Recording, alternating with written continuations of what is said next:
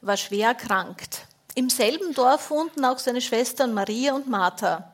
Maria war es gewesen, die mit kostbarem Salböl die Füße des Herrn übergossen und sie mit ihrem Haar getrocknet hatte.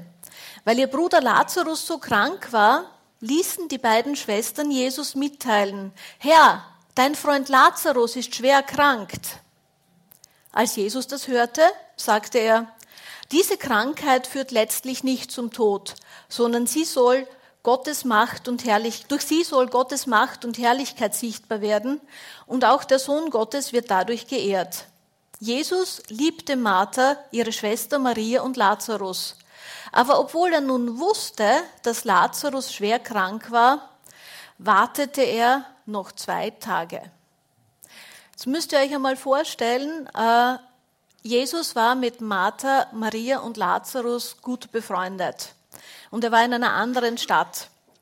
Und die zwei, Martha und Maria und wahrscheinlich auch Lazarus, werden gebetet haben. Und sie haben gewusst, sie können sich auf Jesus verlassen. Und sie schicken und teilen, lassen Jesus mitteilen, der Lazarus ist schwer krank. Und Jesus wartet zwei Tage. Ich bin ja ein Mensch, der recht ungeduldig ist. Und als Teenager habe ich immer gebetet, Gott gib mir Geduld, aber schnell. Ihr kennt das sicher auch, ich warte nicht gerne.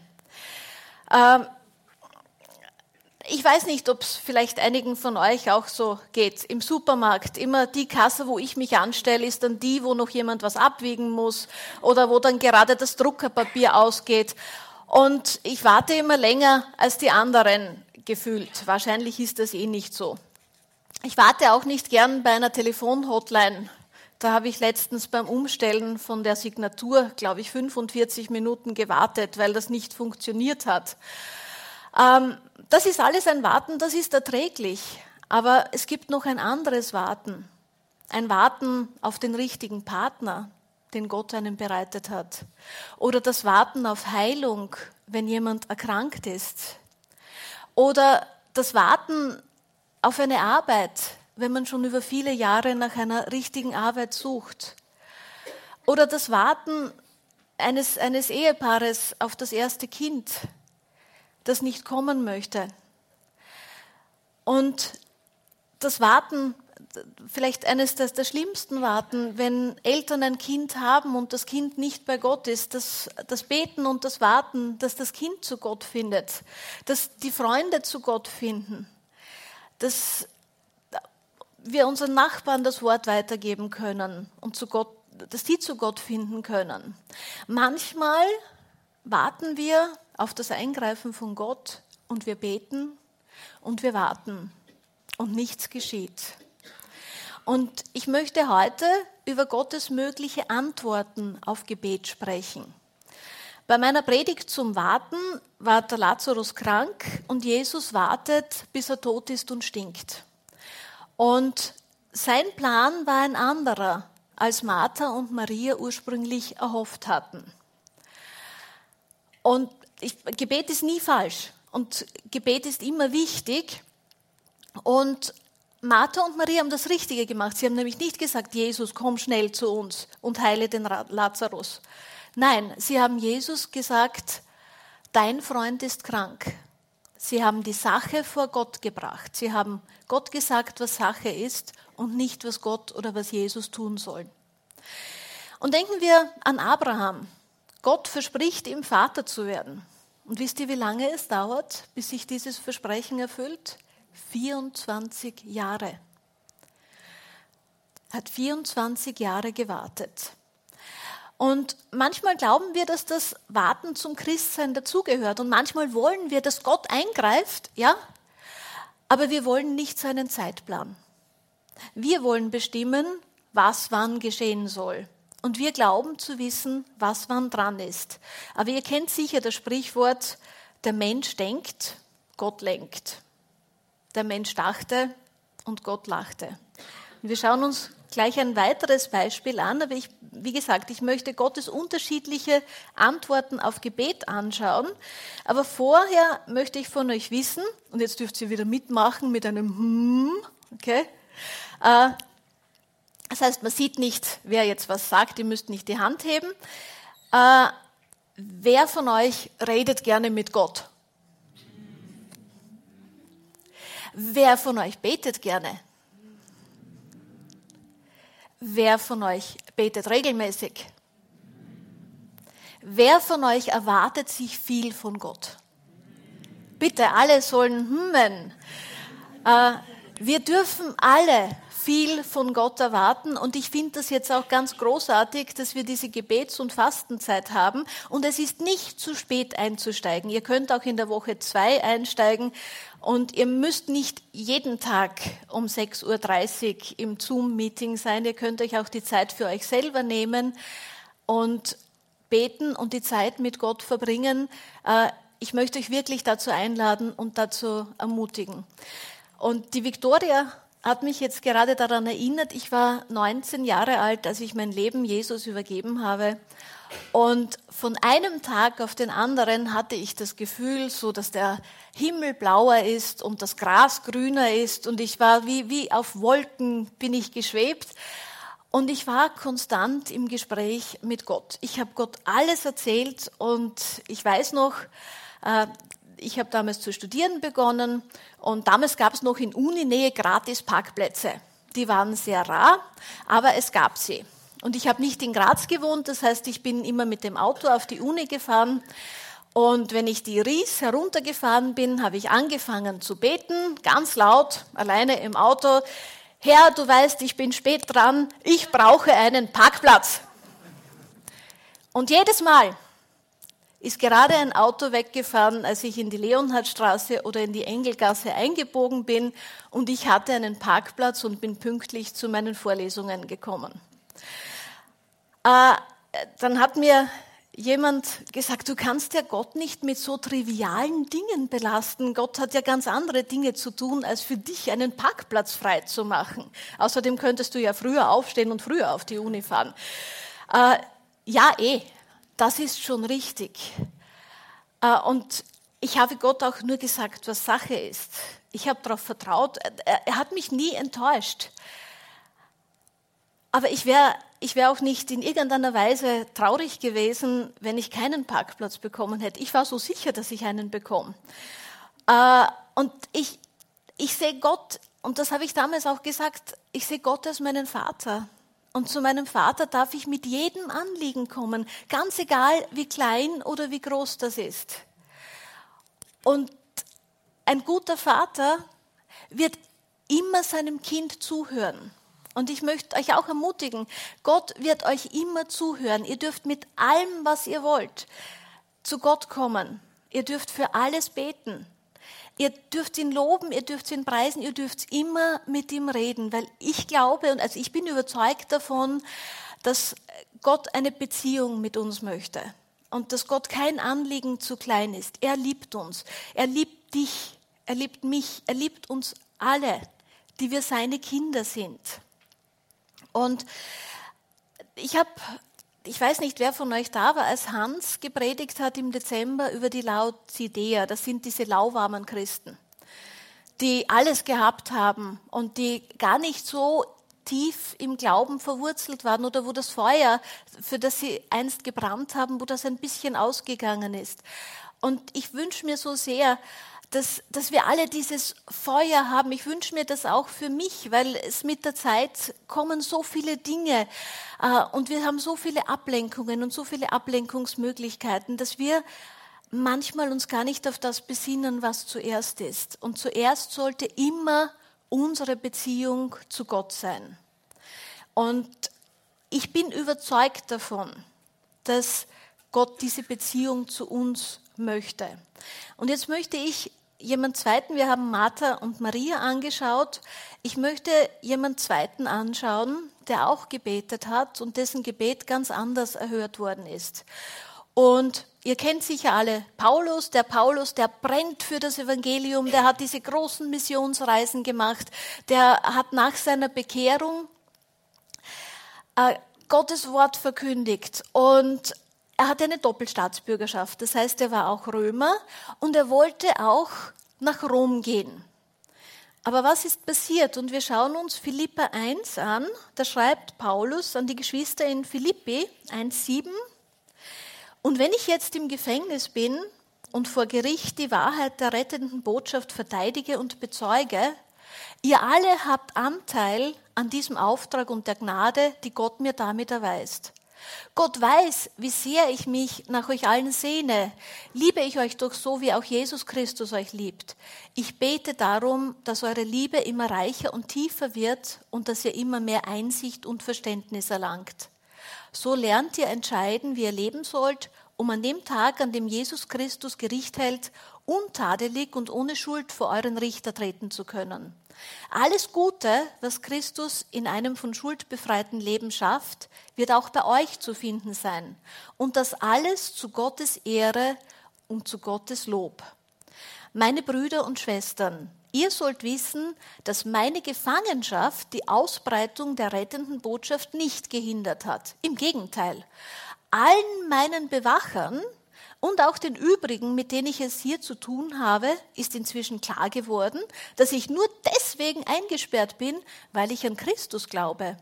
Außerdem haben durch meine Gefangenschaft die meisten Christen neuen Mut gewonnen und die Zuversicht, dass der Herr ihnen hilft. Furchtlos und scheu sagen sie jetzt Gottes Botschaft weiter. Also Paulus, der eigentlich als Missionar nach Rom reisen wollte, kommt in Rom als Gefangener an und er schreibt diesen Brief aus dem Gefängnis. Und der Baptistenprediger H.B. Charles Jr. sagte einmal diese Worte über erhörte Gebete. Es scheint, als hätte Gott das Gebet nicht erhört, obwohl das eigentliche Problem vielleicht darin besteht, dass uns die Antwort nicht gefallen hat. Und ich möchte euch jetzt die erhörten Gebete im Leben des Apostel Paulus anschauen. Und wenn man nicht genau hinschaut, kann man ganz leicht das Gebet und die Antwort darauf übersehen. Schauen wir uns also an, was Paulus sein ganzes Leben lang gebetet hat und wie es zur Antwort in Philippa 1 gekommen ist und was diese Antwort auch heißt. Paulus hatte den großen Wunsch, das Evangelium in Rom zu predigen und machte es zu einer Angelegenheit des Gebetes. In der Apostelgeschichte 1921 steht, nach all diesen Ereignissen beschloss Paulus, geleitet durch den Heiligen Geist, über Mazedonien und Achaia nach Jerusalem zu reisen. Und wenn ich in Jerusalem gewesen bin, so sagte er, muss ich weiter nach Rom. Der Mensch Paulus denkt, er muss weiter nach Rom, um auch dort die Botschaft zu verkündigen. Er schrieb an die Kirche in Rom und teilte ihnen seinen Wunsch und sein Gebet mit. Römer 1, 10 und 15. Gott weiß auch, dass ich ihn immer und immer darum bitte, euch endlich einmal besuchen zu können, wenn es sein Wille ist. Gott weiß auch, dass ich ihn immer und immer wieder darum bitte. Also er hat wirklich inständig dafür gebetet. Soweit es an mir liegt, möchte ich auch bei euch in Rom die rettende Botschaft verkündigen. Und Paulus hatte keine Ahnung, wie dieses Gebet erhört werden würde. Aber das war nicht sein Problem. Das war Gottes Problem. Weil in Rom gab es eine Christenverfolgung. Und es war eigentlich jetzt nicht der beste Ort, wo man die frohe Botschaft verkündigen sollte. Und Philippa 1 sagt uns, dass Gott dieses Gebet erhört hat. Wie ist denn das passiert? Rom, das ist nie die vierte Missionsreise des Paulus geworden. Das war nicht am Reiseplan, denn er ist vorher verhaftet worden und ins Gefängnis gesteckt worden. Und ich kann mir vorstellen, was für eine Enttäuschung das für Paulus gewesen sein muss. Der Paulus, der nach Rom gehen möchte und das Evangelium verkündigen möchte und die Leute für Christus begeistern möchte, obwohl die Umstände schwierig sind. Nein, der sitzt woanders im Gefängnis. Ich wollte nach Rom gehen und das Evangelium predigen und jetzt kann ich nicht gehen, weil ich bin eingesperrt. Und dann hat sich alles verändert. Er wurde zu seinem Prozess nach Rom geschickt. Das war damals auch keine einfache Reise. Er wollte als Prediger gehen. Er ist als Gefangener angekommen. Er schaffte es nach Rom, er lag aber in Ketten. Er wollte das Evangelium predigen und wahrscheinlich ist er sich vorgekommen wie ein Versager.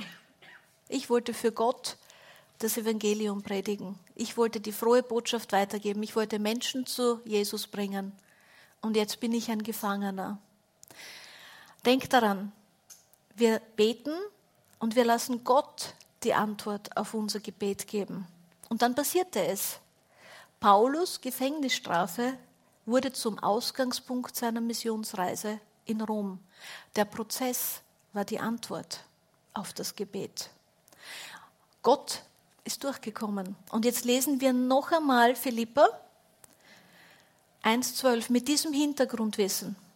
Meine lieben Brüder und Schwestern, ihr sollt wissen, dass meine Gefangenschaft die Ausbreitung der rettenden Botschaft nicht gehindert hat. Im Gegenteil, allen meinen Bewachern und auch den übrigen Menschen, mit denen ich es hier zu tun habe, ist inzwischen klar geworden, dass ich nur deswegen eingesperrt bin, weil ich an Christus glaube.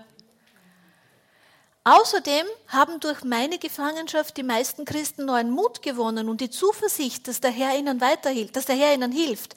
Furchtlos und ohne Scheu sagen sie jetzt Gottes Botschaft weiter. Und das unter den Gefahren, dass sie ihr eigenes Leben aufs Spiel setzen.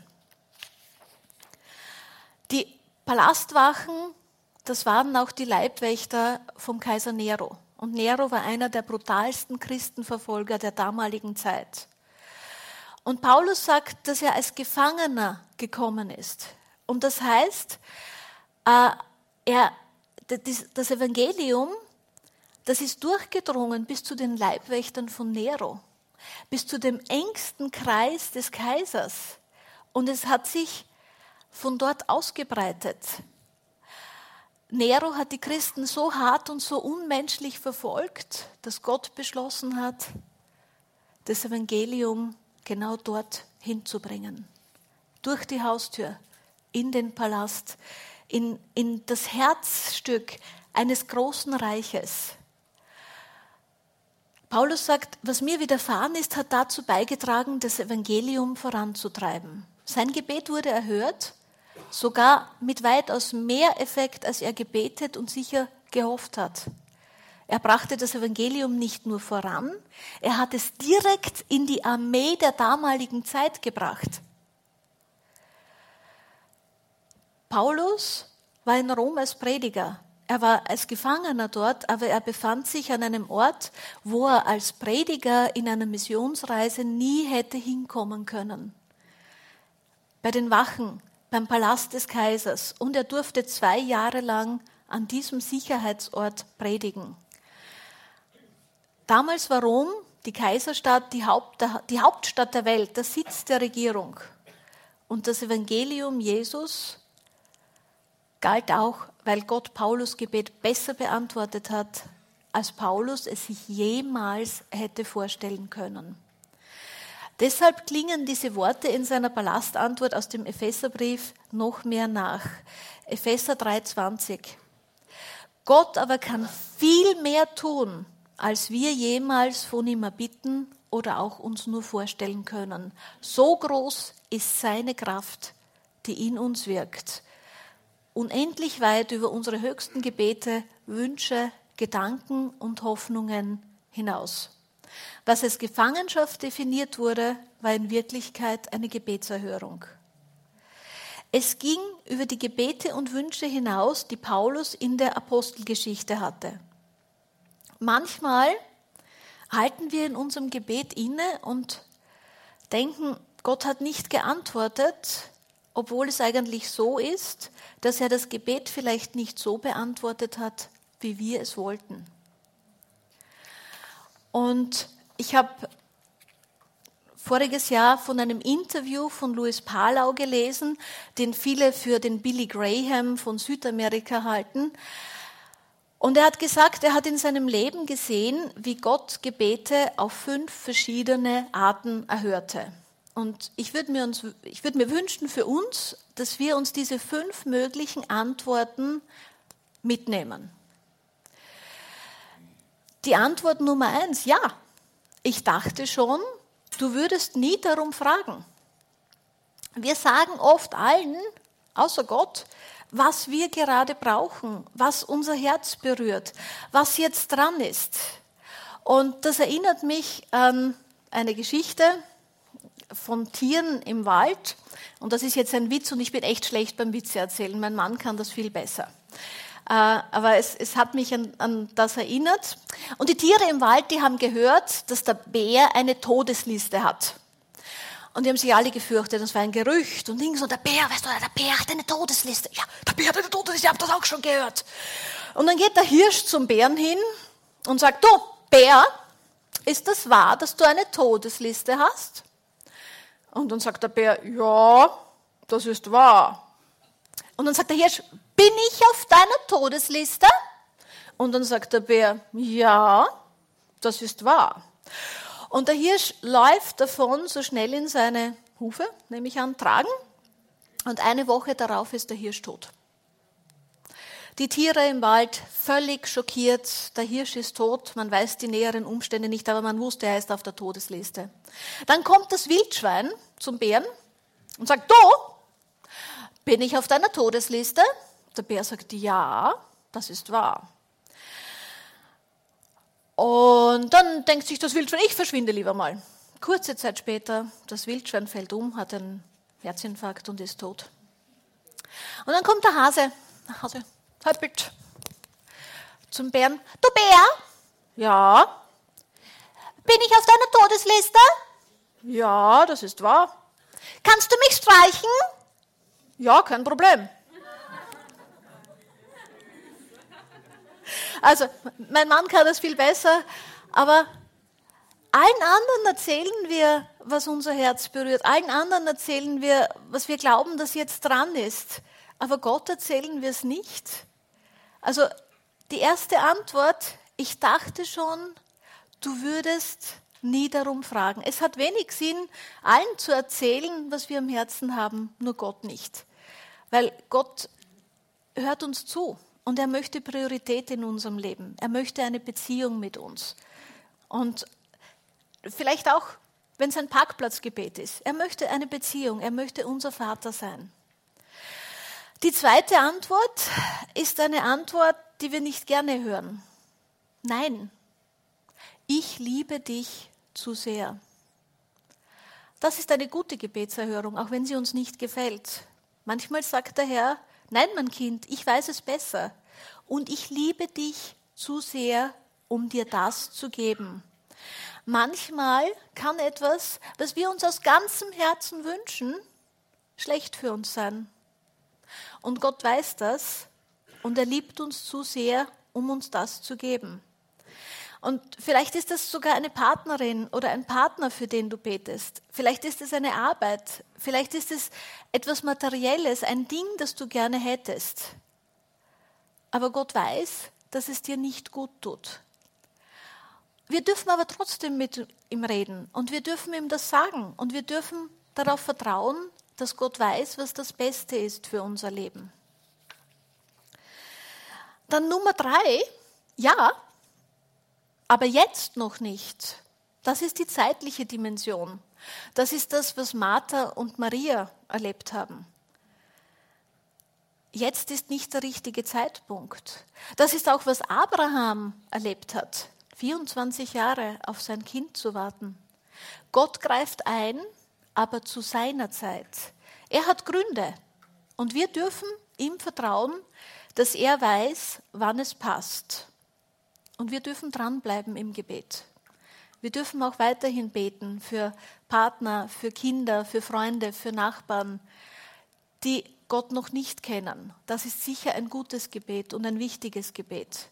Gott weiß, wann es dran ist. Nummer vier, und das ist jetzt das, was uns allen wirklich gut gefällt. Ja, und hier ist noch mehr. Der Herr erhört nicht nur dein Gebet, sondern er fügt noch viele Extras dazu. Und ich hoffe, da kann jede und jeder von euch ein paar Beispiele für sich selbst anführen. Gott möchte, dass wir glücklich sind. Er ist unser Versorger und er beschenkt uns reichlich. Nicht nur ein Studium oder eine Ausbildung, sondern auch Freunde fürs Leben dazu. Nicht nur Arbeit, sondern einen Sinn dahinter. Nicht nur einen Beruf, sondern eine Berufung. Gott gibt uns so viel. Und ich bitte euch, überlegt euch, was ist das? Was habt ihr von Gott bekommen, wofür ihr gebetet habt? Und wie viel mehr hat er euch geschenkt? Und dann gibt es Nummer fünf. Ja, aber anders, als du gedacht hast. Das ist das, was Paulus widerfahren ist. Er wollte als Römer das Evangelium in Rom verkündigen. Und er hat sich das sicher anders vorgestellt. Er kam in Gefangenschaft und er durfte das Evangelium verkünden, noch mehr, als er je erhofft hatte, und zu Leuten, zu denen er sonst nie durchgedrungen wäre. Ja, aber anders, als du gedacht hast. Vertrauen wir auf Gottes Plan. Ich wiederhole noch einmal die fünf möglichen Antworten und vielleicht wollt ihr euch das mitnehmen. Ja, ich dachte schon, dass du nie fragen würdest. Denkt an den Hasen. Man muss einfach fragen. Nein, ich liebe dich zu sehr. Ja, aber jetzt noch nicht. Der Zeitpunkt stimmt nicht. Das, was uns allen gefällt, ja. Und hier noch mehr. Und ja, aber anders, anders als du gedacht hast. Und ich möchte euch ermutigen, nehmen wir uns täglich Zeit nachzudenken, wie Gott unsere Gebete hört und er hört.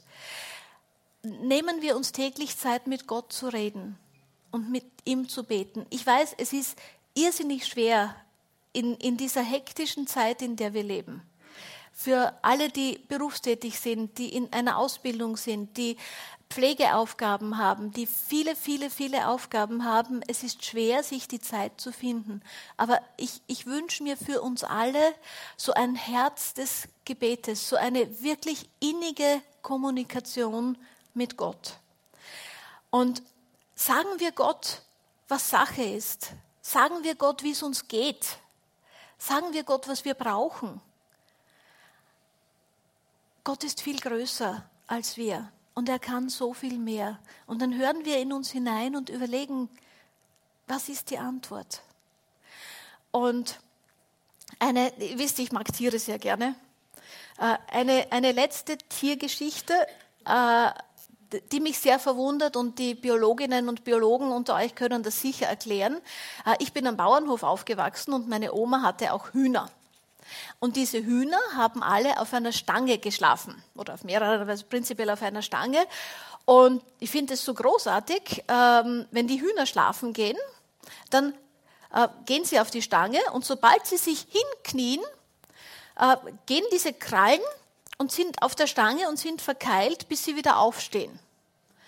Damit sie nicht runterfallen, weil sonst würden sie ja im Schlaf einfallen. Und ich habe das beobachtet und ich fand das total faszinierend. Das ist offenbar von Gott so eingerichtet. Und ich denke mir, das ist so ein schönes Bild. Wenn wir Angst haben, wenn wir unsicher sind oder auch wenn wir schlafen gehen, dann gehen wir in die Knie und dann gehen wir ins Gebet und dann sind wir sicher bei Gott, egal was passiert. In die, dieses Bild, in die Knie gehen, so wie die Hühner und dann sind wir sicher bei Gott. Und ich bin jetzt am Ende angelangt und ich würde sehr gerne für uns gemeinsam beten und bitte euch, dass wir kurz aufstehen.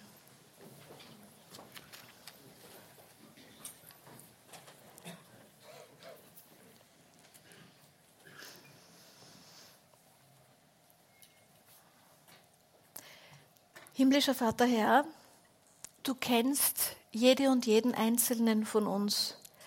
Und ich danke dir so sehr, dass du unser Versorger bist, dass du ein guter Vater bist und dass du für uns als deine Kinder nur das Beste möchtest, Herr. Und ich bitte dich, dass wir noch mehr Zeit mit dir verbringen, dass wir uns ganz neu bewusst sind, was für ein Privileg es ist, einen Vater im Himmel zu haben, vor dem wir alles bringen dürfen. Und ich danke dir, Herr, dass du jedes Gebet hörst. Und ich bitte dich, schärfe unsere Sinne, schärfe unsere Beziehung zu dir, dass wir auch sehen können, was deine Antwort auf unser Gebet ist, Herr. Bitte behüte uns und führe uns und leite uns und lass uns ins Gebet gehen, egal wie es uns geht. Lass uns dich loben und preisen und lass uns dich fragen und bitten. Herr, ich danke dir und ich bitte dich um deinen Segen. Amen.